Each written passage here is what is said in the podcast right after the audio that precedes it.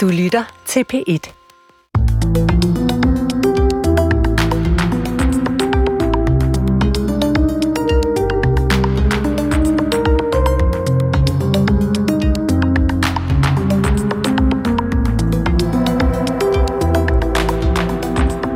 Forholdet mellem tro og natur er til diskussion, og det er jo egentlig ikke så mærkeligt, for i modsætning til før i tiden er naturen ikke noget, som skal betvinges. Nej, menneskets betvingelse af naturen er blevet et problem. Et kolossalt problem, havde jeg nær sagt, af bibelske dimensioner. Velkommen til Tidsånd, hvor vi skal opholde os i krydsfeltet mellem tro og natur. Vi skal til Roskilde Universitet, hvor lektor Axel Honing er et hit blandt de unge studerende. Hans tanker om ånd i naturen og hans blik på fortidens åndelige natursyn er blevet stærkt vedkommende og bliver det også her senere i timen. Jeg hedder Christoffer Emil Brun, og jeg har også en gæst her i studiet. Velkommen til Florian Vøller. Tak skal du have. Øh, du er tysk teolog, men opholder dig her i Danmark. Hvor lang tid har du egentlig boet her? Jamen, øh, vi er flyttet til Danmark for øh, to og et halvt år siden. Og ja. siden der har jeg lært det dansk, og øh, ja, øh, det er... Fordi du min... underviser på Københavns Universitet i, i, i teologi, men altså på dansk, kan man sige. Det, det gør jeg, og det har været en, en uh, høj prioritet lige fra starten af. At lære sproget at kende? At lære sproget, og at være uh, i stand til at kommunikere med de uh, danske studerende. Ja. Og vi har jo flest danske studerende. Det er klart. Ja. Øh, øh, men altså, det er en imponerende sprogtilegnelse, du har haft, og hermed bliver det også lidt et bevis på, hvor hurtigt det egentlig kan lade sig gøre at lære dansk, selvom mange siger, uh, det er så svært og ja. alt muligt. Men øh, godt gået. Du underviser altså der på universitet øh, i kirkehistorie. Det er rigtigt. Og øh, det handler jo netop om, hvordan man gennem forskellige tider har oplevet åndelige spørgsmål, herunder øh, hvordan man har forstået forholdet mellem Gud og natur. Så det er det, vi skal tale om, og det som du interesserer dig for. Ja, det glæder mig til. Det gør jeg også. Øh, men lad os lige først slå, slå fast, når vi taler om natur, hvad er det så? Fordi natur er jo egentlig mange ting. Altså der er sådan det, vi kan kalde grøn natur, træerne omkring os og miljøet osv. Og så er der, hvad man måske kan kalde menneskelig natur, med instinkter og sådan noget. Jamen, det, det du siger er fuldstændig rigtigt, at øh, natur er et meget bredt begreb. Mm. Og øh, lige fra starten af, altså når vi taler om øh, den antikke filosofi, har den grønne natur, altså, eller det grønne, det man ser øh, udendørs, det har haft øh, netop denne betydning, natur fysisk. Men så er det også menneskets natur, mm-hmm. eller Guds natur. Øh, hele det, er, der er til, øh, er således set natur. Men øh, hvis, vi, hvis vi lidt ser på etymologien, og det er ikke altid tilfældet, at etymologien er en, en, god, øh, en god måde at nærme sig øh, et begreb. Men altså etymologien så forstået som den måde, ordet er blevet forstået Netop på? Netop årshistorie, kan, ja. man, kan, man, kan man måske sige. Så øh, stammer jo øh, øh, natur fra øh, det øh, latinske ord nasci, ja. altså at blive født. Og det er det mm. samme på græsk. Og så øh, alt, der bliver født, øh, har jo altså øh, denne egenskab, at det er til, mm-hmm. men det kommer også fra noget andet. Tænk, det vidste jeg ikke, at det var det samme sprogstramme. Altså, vi kender det jo, øh, italiensk øh, hedder øh, jul, for eksempel Natale, mm-hmm. øh, også på, på spansk Nadal. Så, øh, så det er det, ikke det... at forveksle med NATO. Ikke at forveksle med NATO. det, det, nej, det, skal nej, vi... det, det er jo bare en forkortelse. Nej, nej, men øh, øh, Natale, Natal, øh, det er det samme, øh, den samme årsstamme, kan man sige. Ja. Altså, Dies Natalis, det er fødselsdag. Og øh, altså fødslen indebærer jo begge to, øh, altså at det kommer fra noget, og det bliver til noget. Og øh, det har en øh, umiddelbar påvirkning af øh, altså begrebets øh, betydning i, i øh, den antikke filosofi, og så også i den kristne teologi. Nemlig at øh, natur er ikke bare det, der er til, men det indebærer også en normativ altså en, øh, en, en betydning, der tyder på, hvad der skal være. Altså en ideal tilstand. Ja. Altså, det er begge to. Øh, det, der er til, og det, hvordan noget skal være. Og altså, som du er inde på, i antikken og i øh, kristendom, i den tidlige kristendom, det, er, det er de to steder, vi primært vil opholde os. Øh, og lad os gå kronologisk frem. Kronologi, for nu at blive lidt i etymologien, det er jo netop et græsk ord for det timelige. Kronos øh, er en form for personificering af af det tiden i det antikke Grækenland. Det er der, hvor vi begynder hos stoikerne. Hvordan så de på naturen? Jamen, altså stoikerne er jo, altså stoicismen, som vi kalder denne brede øh, filosofiske bevægelse fra øh, det det, det, det fjerde århundrede, må man egentlig sige, før Kristi fødsel, mm. til øh, altså tidsskiftet, øh, kan man sige. Øh, de øh, sad lidt på skyldren af øh, den øh, platonske og den aristoteliske, øh, de aristoteliske naturbegreber. Og der har vi altså denne dobbelte, øh, dobbelte, be, denne dobbelt betydning, øh, noget der er til, og noget, øh, hvordan, altså, hvordan noget skal være. Og øh, øh stoikerne tilknytter altså naturbegrebet nu en, øh, en begreb om lov. Om lov? En naturlov øh, kan man sige. Ja. Og øh, denne naturlov repræsenteres, kan man sige, af øh, sædmæssige årsager siger de. Altså, der har vi igen denne, denne betydning af fødslen, hvor altså en sæd kommer til at blive til noget større. Mm-hmm. Og, øh, men denne sæd er stadig øh, til stede i hele naturen, i hele virkeligheden, kan man sige. Det kalder de for logoi spermatikoi, altså mm, man kan sige sædæhnlige, sædmæssige årsager. Og øh, disse årsager altså, øh, fører nu til, at øh, naturen fungerer, som, som øh, den fungerer. Det lyder utroligt spændende. Altså, mm. det frugtbarhed er jo noget, som mm-hmm. øh, mange religioner arbejder med, men vi kender jo også øh, den, den, det gamle Grækenland som en meget erotisk kultur. Når du nu taler om øh, en verden af sæd, så tænker jeg, hvad er, er der en forbindelse? Nej, det er der, det er der desværre ikke. Nej. Altså man kan faktisk sige, at alt erotiske, alt erotisk er, er ret fremmed for øh, stoikerne. Øh, de var meget optaget af øh, at følge øh, denne fornuftige lov. Og det har nogle etiske konsekvenser, og der er nogle etiske spørgsmål, der slutter sig til.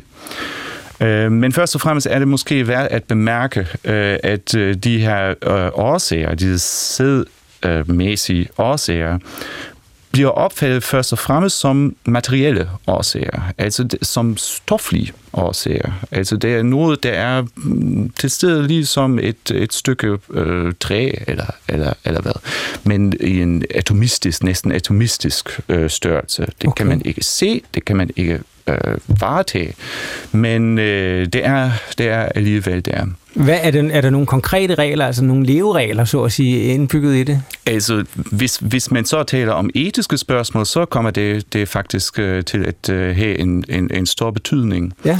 Fordi mennesket, altså den, den, den, den menneskelige natur, uh, den skal rette sig ifølge historikerne uh, efter den fornuftige lov.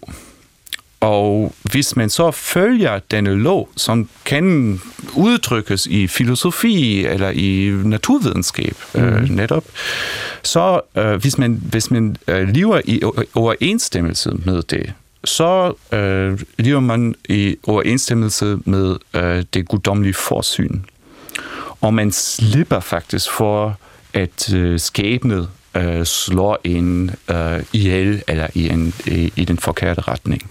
Så der er hos stoikerne et ideal om, at mennesket skal leve efter nogle, en form for naturlov. Det kan man sige. Som er udstukket af hvem? det udtrykkes i, i, i filosofien selve. Ja.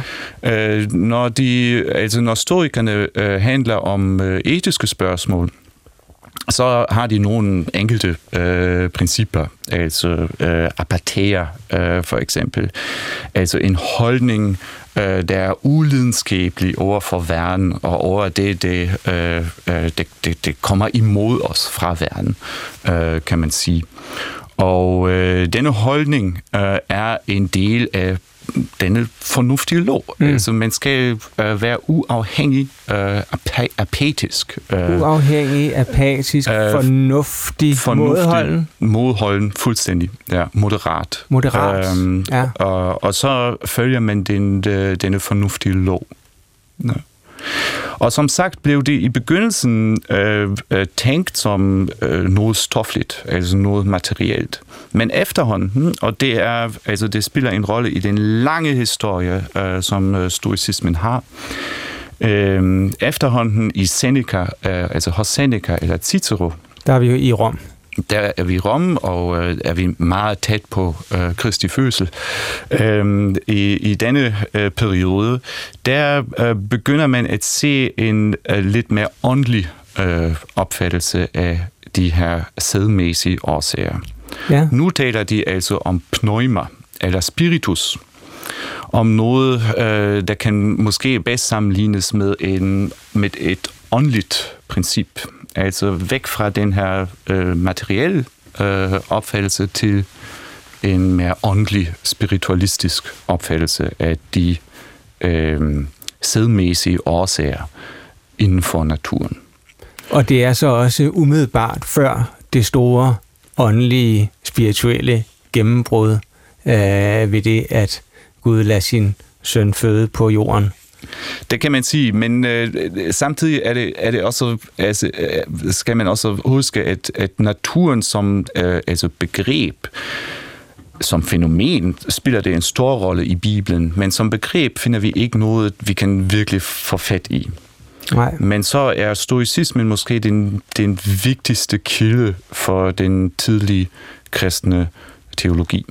Øhm, interessen for natur giver sig jo udslag hos dine studerende, men også for de studerende nede i, i Roskilde, hvor at lektoren Axel Honing øh, faktisk har skrevet om og undervist i øh, sådan krydsfeltet mellem åndelighed og natursyn i mange år.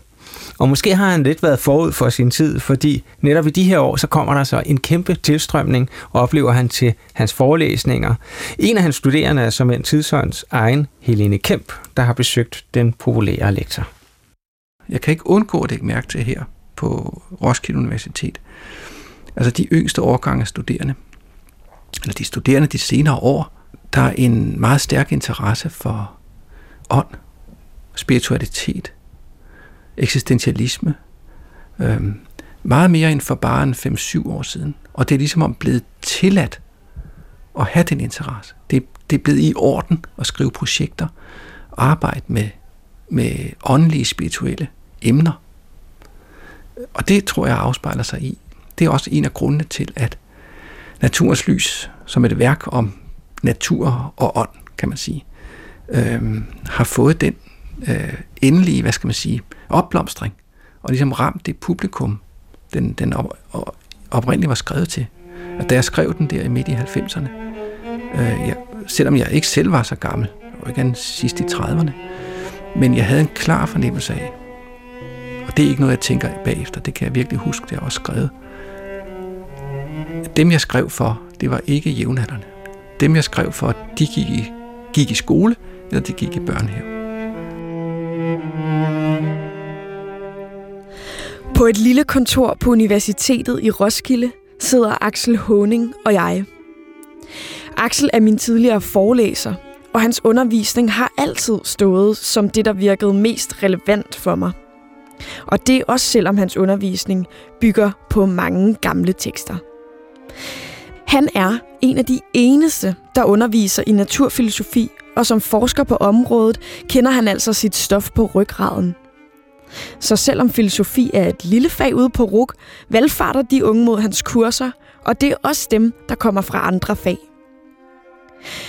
Axel taler også i sine kurser om kreativitet, om menneskets forestillingsevne, om åndelighed og om historiens glemte viden.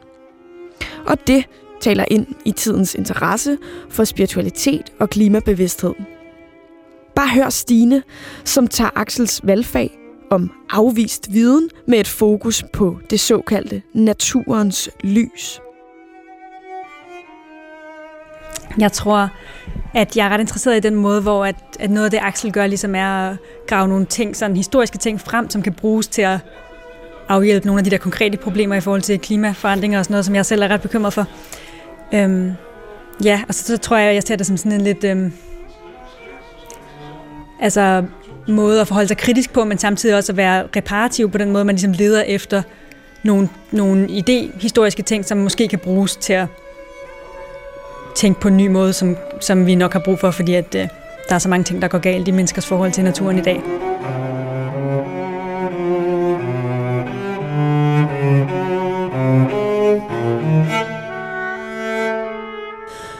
Honning rammer altså noget i tidsånden. Men hvad er det egentlig, han taler om?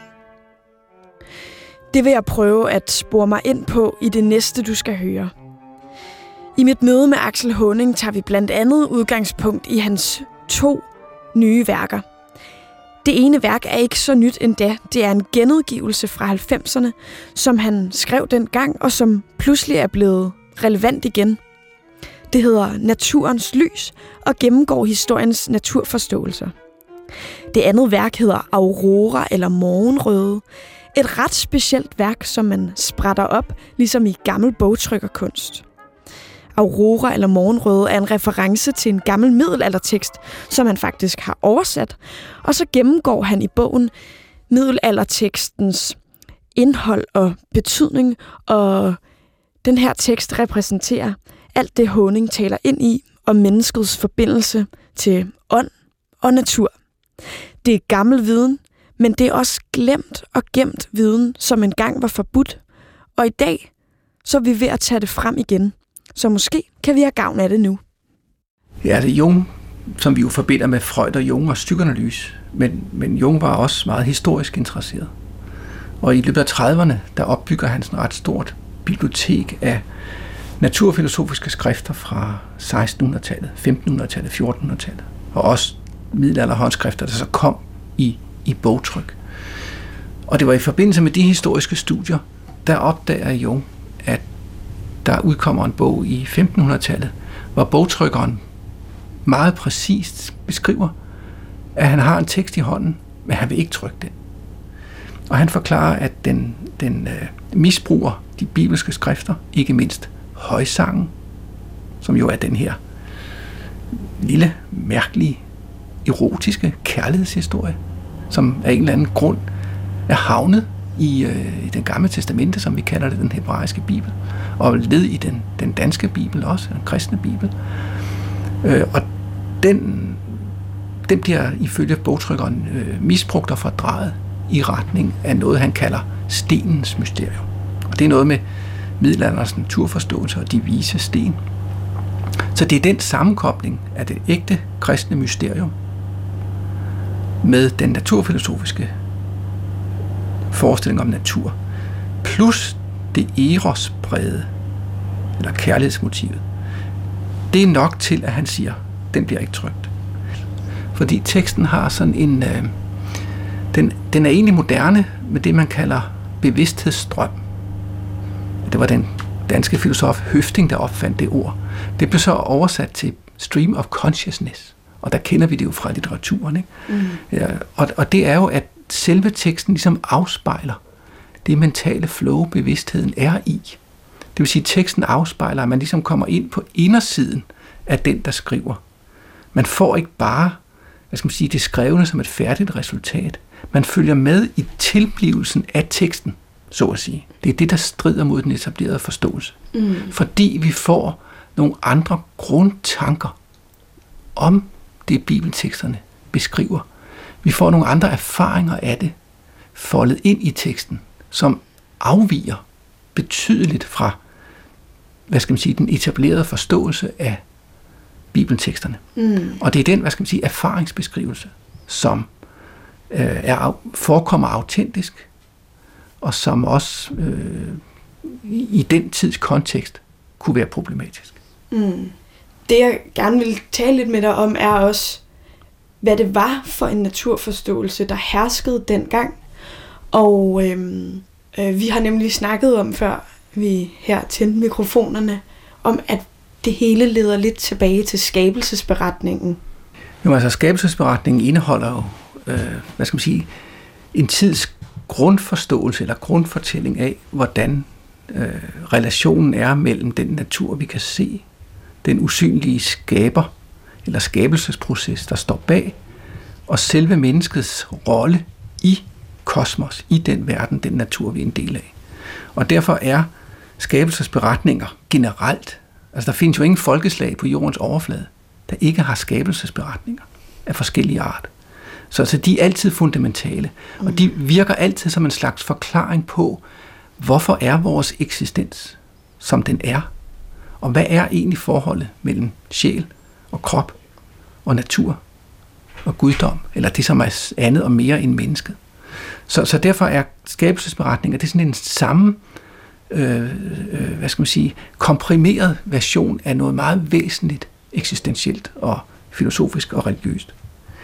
Og linjen meget kort, fra, hvis vi lige skal riste op, fra Aurora til skabelsesberetningen, det er, at den grunderfaring, vi møder i Aurora, det er egentlig, at kroppen eller naturen får stemme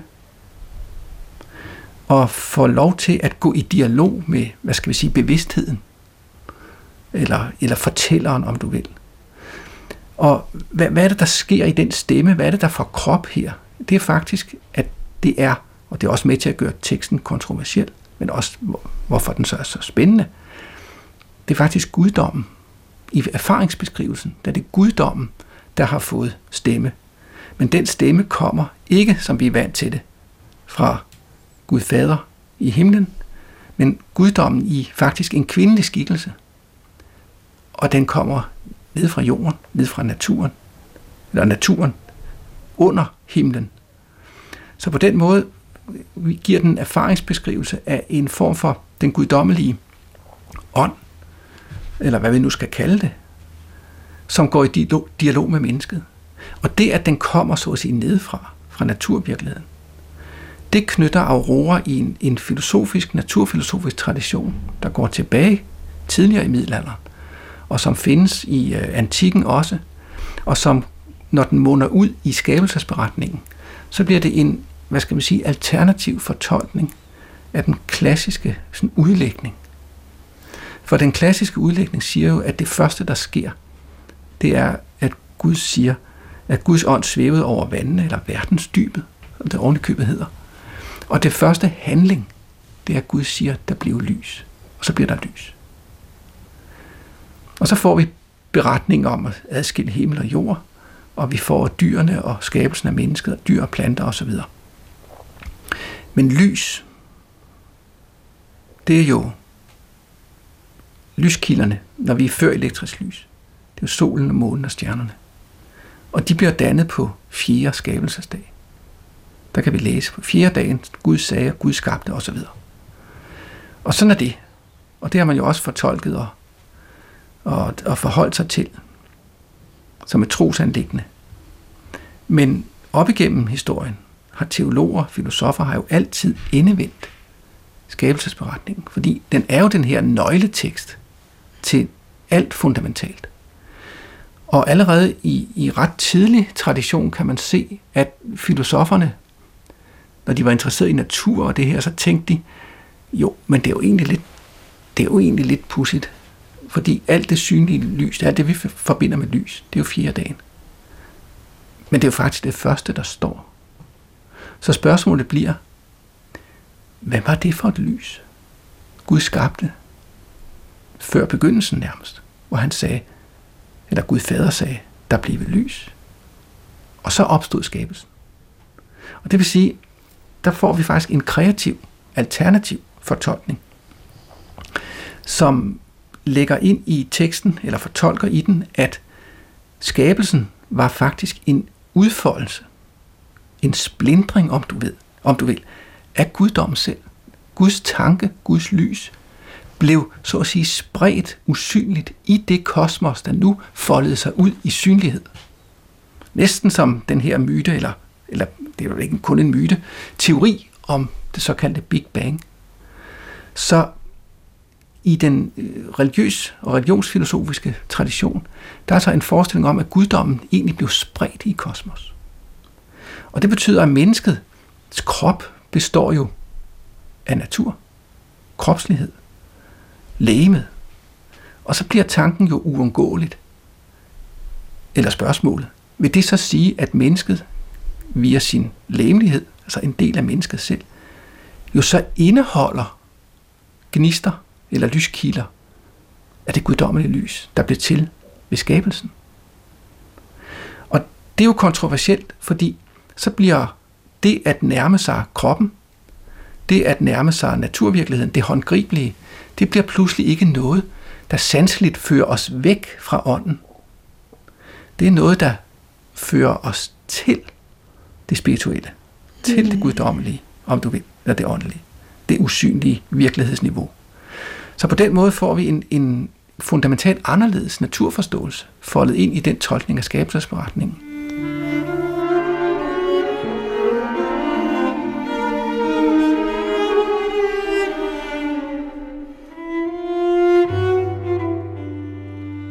Hvor står mennesket i forhold til natur og Gud?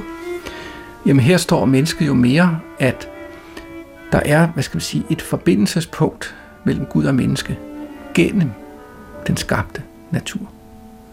Og ikke traditionelt som at naturen eller kosmos blot afspejler Guds magt og vælde, som vi møder det i en bibeltradition.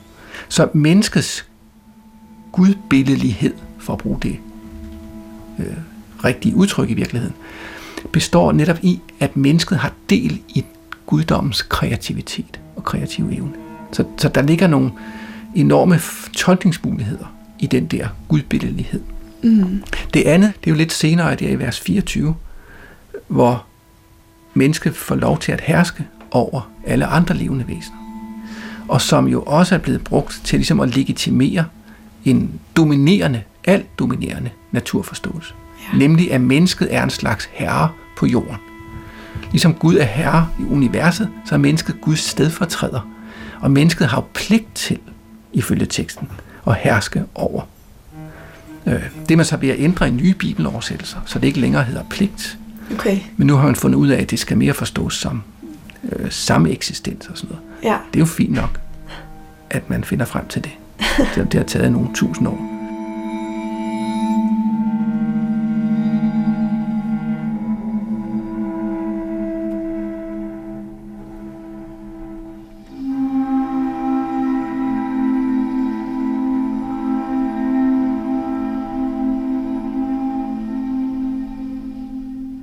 lektor på RUK, Axel Honing, øh, og vi kommer til at høre lidt mere til ham senere. Men sidst i den her bid taler han jo om kristendommens natursyn.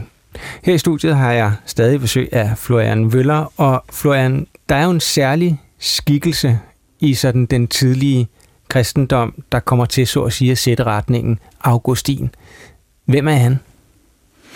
Augustin er en enormt indflydelsesrig øh, teolog mm. og øh, ja, kirkemand, må man også sige.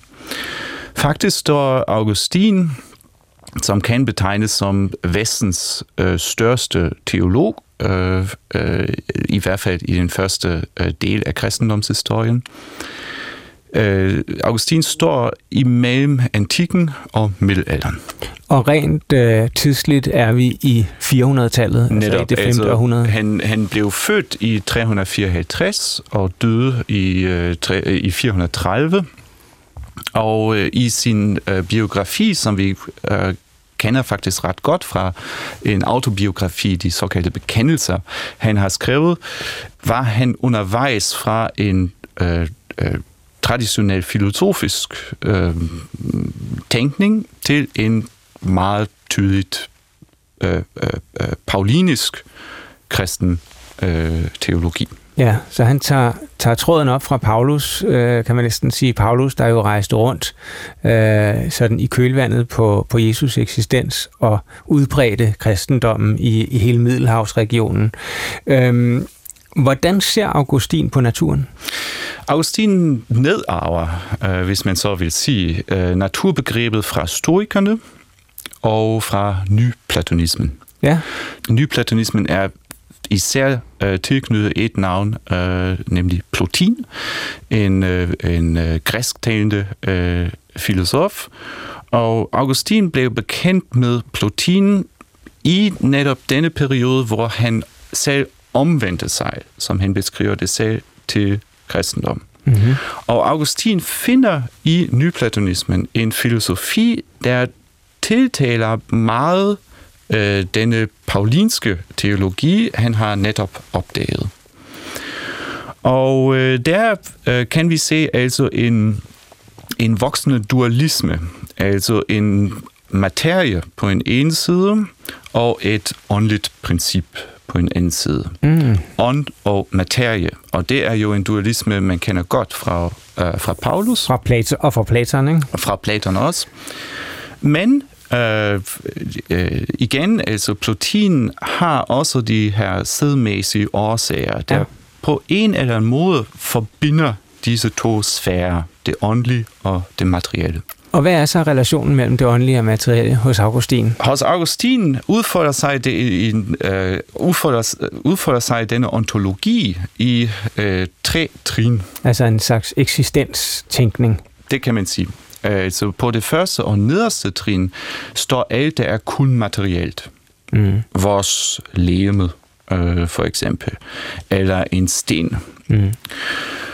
På et mellemtrin står den menneskelige sjæl som har en, øh, som indtager en position mellem det guddommelige, det rent åndelige, og øh, på en anden side det, øh, det, det legemlige, det materielle. Mm. Og så den tredje, øh, den højeste, øh, det højeste trin er selvfølgelig Gud selv, Klart. som er bare åndelig. Ja. Øh, hvad betyder det så for relationen mellem menneske og natur? Det er en kompleks relation hos Augustin, må man sige. Fordi altså, ifølge ham betyder natur først og fremmest alt det, der er skabt. Mm. Men så igen, ligesom i den antikke filosofi, er natur også en ideel tilstand. Altså det, hvordan noget skal være. Hvordan skabelsen skal være. Og i sig selv er altså naturen godt, fordi den er skabt af Gud. Samtidig har vi i øh, naturen selv nogle kræfter, og det er netop materien, der strider imod øh, det øh, guddommelige. Og øh, mennesket har friheden, og det er også en del af, det menneskelige, af den menneskelige natur i Augustin. Øh, mennesket har friheden til at bevæge sig opad, hvis man så vil sige, altså mod det guddommelige mm. eller mod det materielle. Og det er netop der, hvor altså denne formidlingsfunktion øh, kommer ind i spillet. Og hvad betyder det formidlingsfunktion? Hvad er det? Ideelt set kan mennesket øh, altså løfte sig op fra materien til, øh, til det åndelige. Og det er det, der er idealet? Det er idealet, og det er den der idealtilstand, øh, mennesket havde øh, inden syndefaldet. Ja. Men i faldet besluttede sig mennesket så for øh, at stræbe imod det guddommelige og nedad, hvis man så vil sige, til, øh, øh, til det materielle. Og øh, endnu, endnu værd til åndskaben. Mm. Og øh, den der til, en, en tilbagevendning fra denne tendens imod åndskaben, øh, det er nu altså hovedopgaven for det kristne menneske. Så hovedopgaven for os mennesker på denne jord er at stræbe opad mod Gud og ikke lade os tvinge nedad af det materielle. Netop. Lige præcis de her øh, afledte begreber, noget, frelse, øh, som, der, der, som du taler også om ud af, af Augustins natursyn, øh, har været del af en stærk diskussion, som, øh, som egentlig begyndte at øh, være en diskussion om dåbens betydning, men som så har forgrenet sig sådan i teologiske kredse her i Danmark gennem de sidste måneder. Lad os prøve at høre en af de teologer, der har øh, interesseret sig for den her diskussion. Anders Christian Jacobsen, du er professor i teologi i dogmatik ved Aarhus Universitet. Velkommen til. Tak skal du have. Du har beskæftiget dig, kan man sige, kritisk med den lutherske og også den øh, augustinske teologi. Og øh, som udledning af det vil jeg spørge dig øh, i forhold til Augustins og Luthers natursyn. Hvad er problemet med det? Jamen, det er jo øh, øh kommer an på synsvinkel, om man øh, synes, der er et øh, problem øh, med det. Men øh, det problem, jeg har øh, med det, det er, at øh, natur helt generelt, øh, både den natur, der omgiver os som mennesker, og den natur, som mennesker selv er, øh, tenderer hele tiden i den augustinsk-lutherske tradition til at øh, være negativ, blive set på som noget negativt, noget der skal betvinges og øh, forbedres og forandres, mm. og, og ikke som noget positivt, som en gave i sig selv. Og i en, mm. øh, i en, i en klimasituation, hvor øh, som er præget af, at vi i alt for høj grad øh, netop betvinger naturen øh, og behersker naturen og udnytter naturen, så er det øh, så kommer øh, kristendommen, og især i den augustinsk-lutherske udformning, nemt til at være en øh, øh, licens til at fortsætte den betvingelse af naturen. Hvad skal vi gøre ved det? Jamen, vi skal gøre forskellige ting øh, ved det, tror jeg. For det første, så tror jeg, det er vigtigt fra et teologisk, øh, med et teologisk blik at sige, at øh, eksistentielt set, så er der noget i menneskenaturen, øh, især som, som skal betvinges på en måde. Fordi hvis vi ikke betvinger øh, især vores egen mm. natur som mennesker, så kommer, øh, så kommer der til at ske mange forfærdelige ting. Øh, altså det de lyster, man, ja, de lyster, man måtte kunne have. Altså, jeg kan jo ikke bare gå hen og gøre ja. et eller andet ved en, fordi jeg synes, han ser dum ud. Ja. Det er som Freud kaldte ja. kulturens byrde i virkeligheden. Ja, lige præcis. Så der, der er en øh, betingelse, der er nødvendig, og det gælder ikke, øh, ikke kun sådan på det mere moralske område, men en, en begrænsning og en øh, beherskning af menneskets øh, natur og menneskets drifter.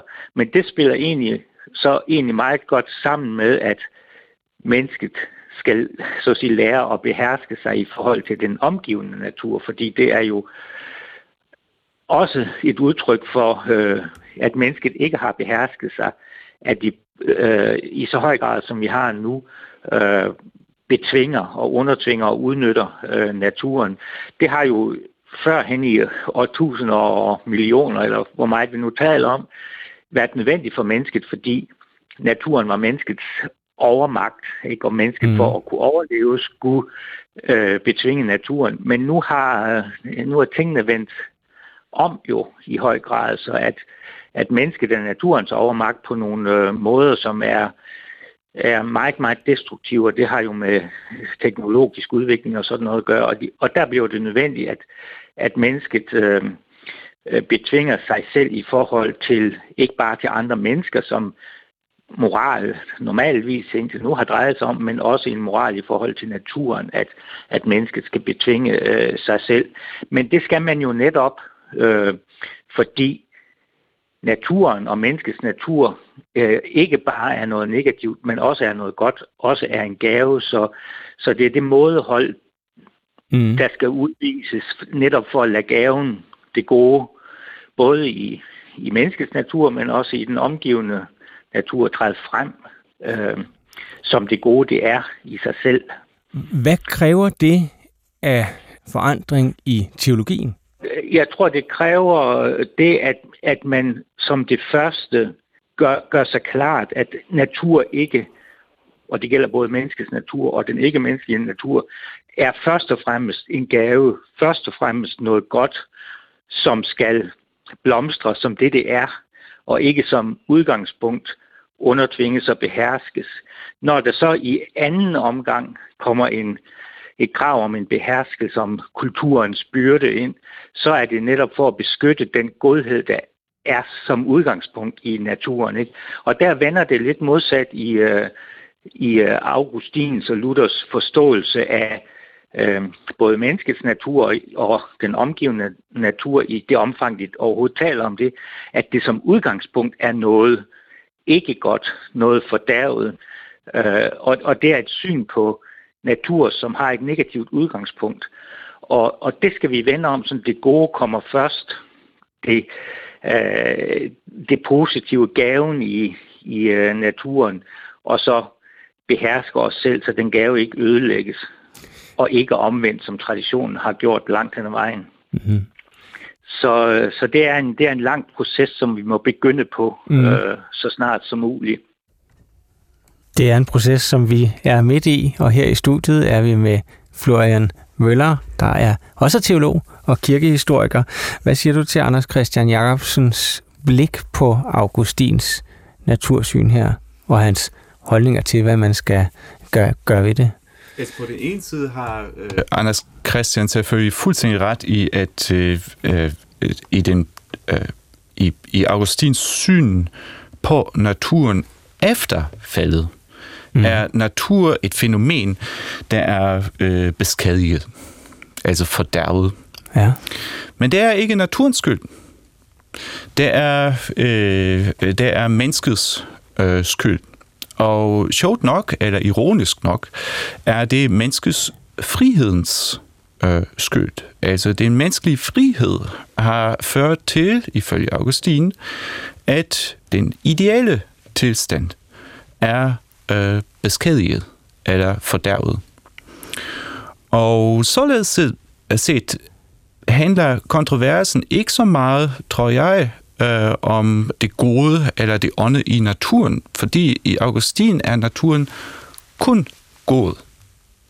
Den er skabt af Gud, og Gud kan kun skabe noget godt. Men øh, Jacobsen jeg taler jo om, at vi alligevel som mennesker skal betvinge naturen ifølge Augustin, og at det har skabt, også historisk skabt, sådan et, et uheldigt øh, forhold mellem mennesker og natur. Det kan man, vil jeg mene, ikke umiddelbart aflede af Augustin selv. Til gengæld, til gengæld finder vi også i Augustin et udtryk, som, som er, er blevet meget, meget øh, øh vigtigt i øh, den vestlige teologi, og som har skabt en del kontroverser. Og dette udtryk er liber naturae, altså naturens bog. Mm. Og i nogle teologer i middelalderen, øh, men også i den tidlige moderne tid, altså efter reformationen, kom den her øh, øh, naturlige bog, eller naturens bog, til at stå i øh, konkurrence, kan man måske sige, til Bibelen. Og med det har vi jo altså også bevæget os, om ikke længere mod Gud, så i hvert fald længere op i historien med dig, Florian Vøller, øh, i kirkehistorien, øh, og altså er sådan nærmere os lidt mere moderne tid. Øhm, og det skal vi også nærme os med lektor Axel Honing, ham som vi også besøgte tidligere. Og en af hans pointer er, at vi mangler et sprog for at kunne trænge ind i naturen frem for at betragte den. Tidsånd Helene Kemp, som også selv har studeret hos Honing, har besøgt ham på hans kontor på universitetet. Det er at ånde. Øh, det er jo luft, vejrtrækning. Øh, og det er jo et usynligt element, som holder os i live. Det, at vi ånder, trækker vejret, det er jo et tegn på, at vi er levende. Vores krop er stadigvæk i live. Så der er jo ikke noget at sige til, at vi har forbundet ånd med noget livgivende og skabende. For når ånden ikke er der, så er vi udåndet, som det hedder. Så lever vi ikke længere i den forstand. I hvert fald ikke kropsligt. Så tanken om ånd som noget andet end stof og natur, eller materie, eller krop, eller hvad man nu skal kalde det, den, den er næsten ikke til at komme udenom sådan i menneskets øh, grundopfattelse af sin eksistens i verden. Uanset om vi taler platonisk filosofi, eller vi taler den religiøse tradition. Men samtidig er der jo forestillinger om, at der er en forbindelse mellem den usynlige ånd og den synlige natur. Mm. Så det, som natur og ånd har til fælles, det er jo liv. At det er i live. Om halvanden måned springer træerne ud. Foråret blomstrer. Det er jo, og har altid været billede på livsudfoldelse. Selvfølgelig er det komplementeret af efteråret og vinteren og mørket, den mørke tid. Men det, at naturen forandrer sig, folder sig ud, foråret, varmen, det har jo altid været brugt som billede på, at naturen er levende, mm. og at mennesket er forbundet med naturen. Ja. Det, som så er den store problematik, det er jo, at den grundlæggende følelse af forbindelse til natur, som langt de fleste mennesker opfatter som åndelig, og føler en forbindelse til det. Men vi har ikke sprog for det længere. Så det er noget, som næsten alle mennesker genkender. Men så tiger man stille med det. Mm. Fordi så begynder man, hvis man skal udtrykke det, så begynder man at skulle tale om Gud eller vor Herre, og komme ind i nogle traditioner, man måske egentlig ikke ville udtrykke. Så vi står i dag og mangler udtryk og ord og begreber til at forklare vores følelse af relation til natur.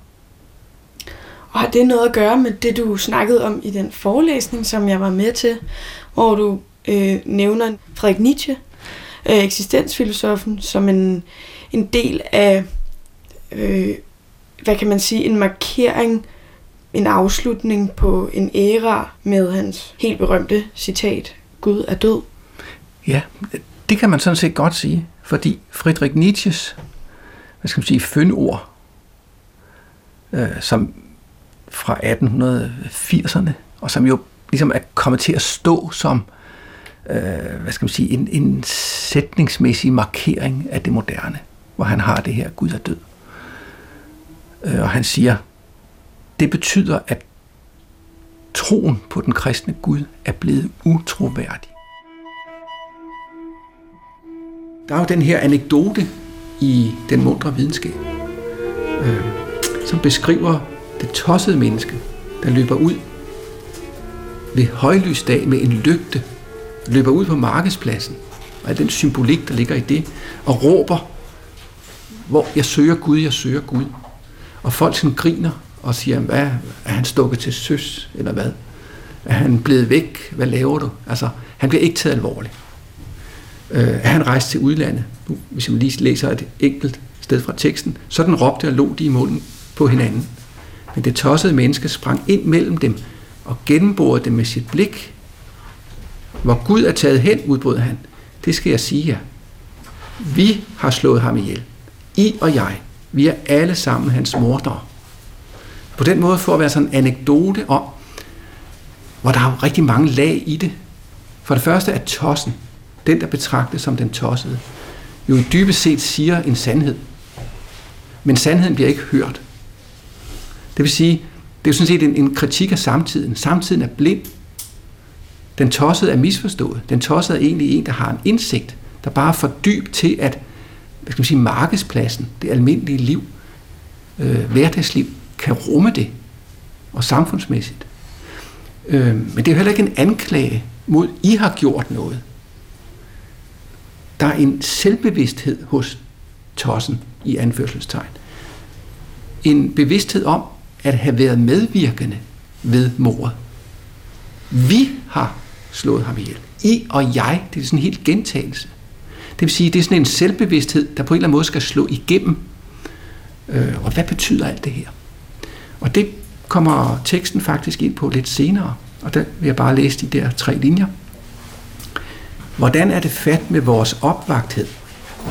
Den største nye begivenhed, at Gud er død, at troen på den kristne Gud er blevet utroværdig, begynder allerede at kaste sine første skygger over Europa. Og hvad var det Nietzsche så? Hvad ligger der i, at troen på den kristne Gud er blevet utroværdig? Det ligger jo helt i sproget. Det vil sige, det har noget at gøre med, at det er jo ikke fordi, at folk kan stadigvæk gå i kirke ved højtider og så videre, og man kan være sympatisk stemt over for kristne værdier, eller kulturkristen, eller hvad man nu kan sige det virker bare ikke. Altså, hvis man skal være ærlig, så tror man ikke. Det er jo en, en, hvad skal man sige, en grunderfaring, som kommer til udtryk hos Nietzsche her.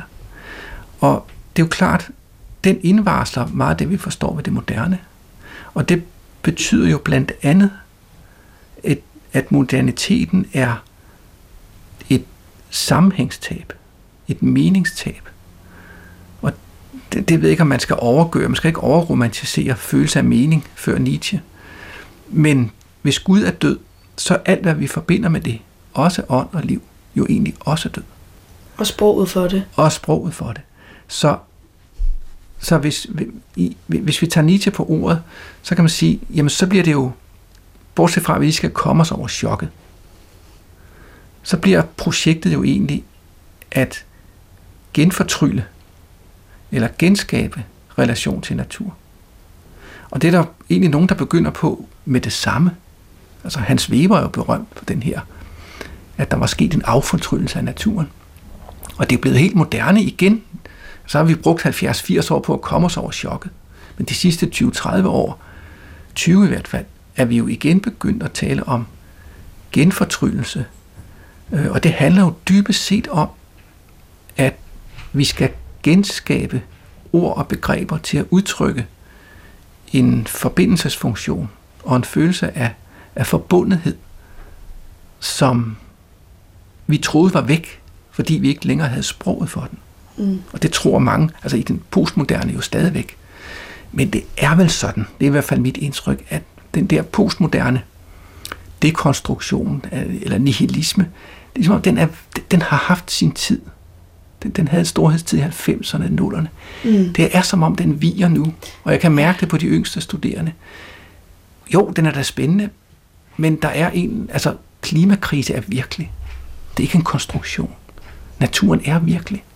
Øh, og relation til natur er mulig. Så på den måde er der ligesom ved at ske nogle ting nu i tidsånden, som afløser den, øh, øh, hvad skal man sige, analytiske afvikling af, af meningssammenhæng. Mm. Så, så jeg mener, jeg, jeg fornemmer, at den er ligesom, der er ved at opstå noget nyt nu, der handler om relation.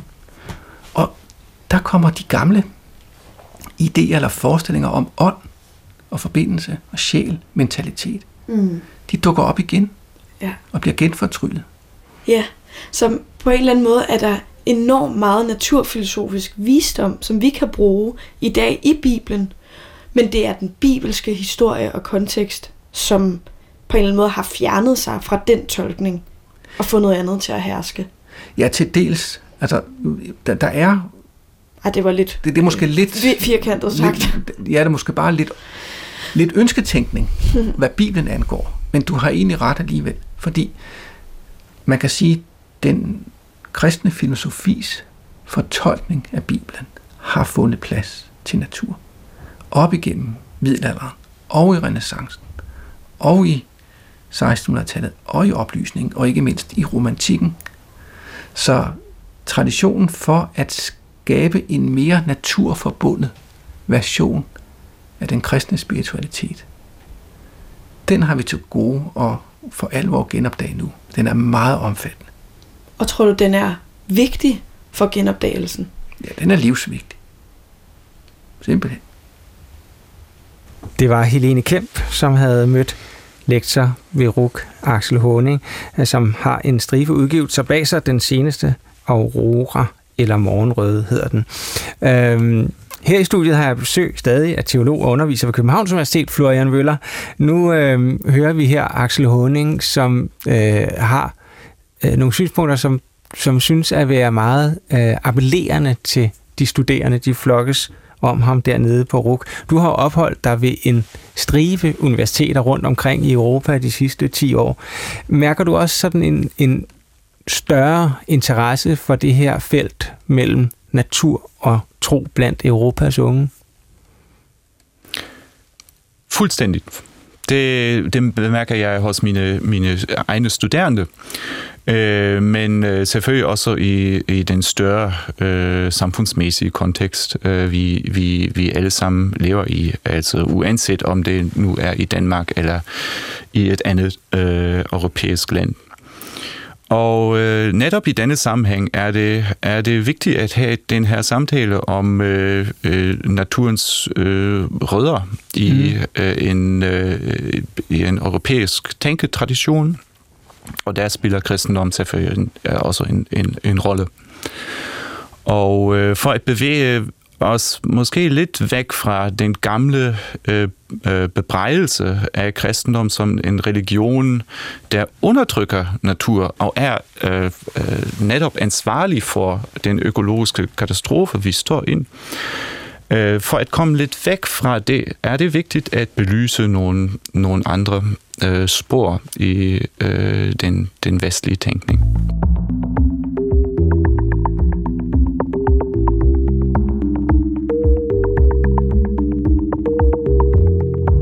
Florian Vøller, tak for besøget. Du er lektor på Københavns Universitet øh, ved Institut for Kirkehistorie.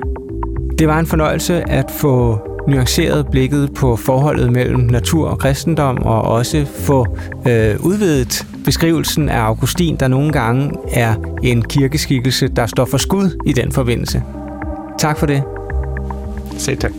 Og tak også til jer, der lyttede med til Tidsøjn i dag. Jeg hedder Christoffer Emil Brun. Med til at lægge programmet var Helene Kemp. På genhør i næste uge.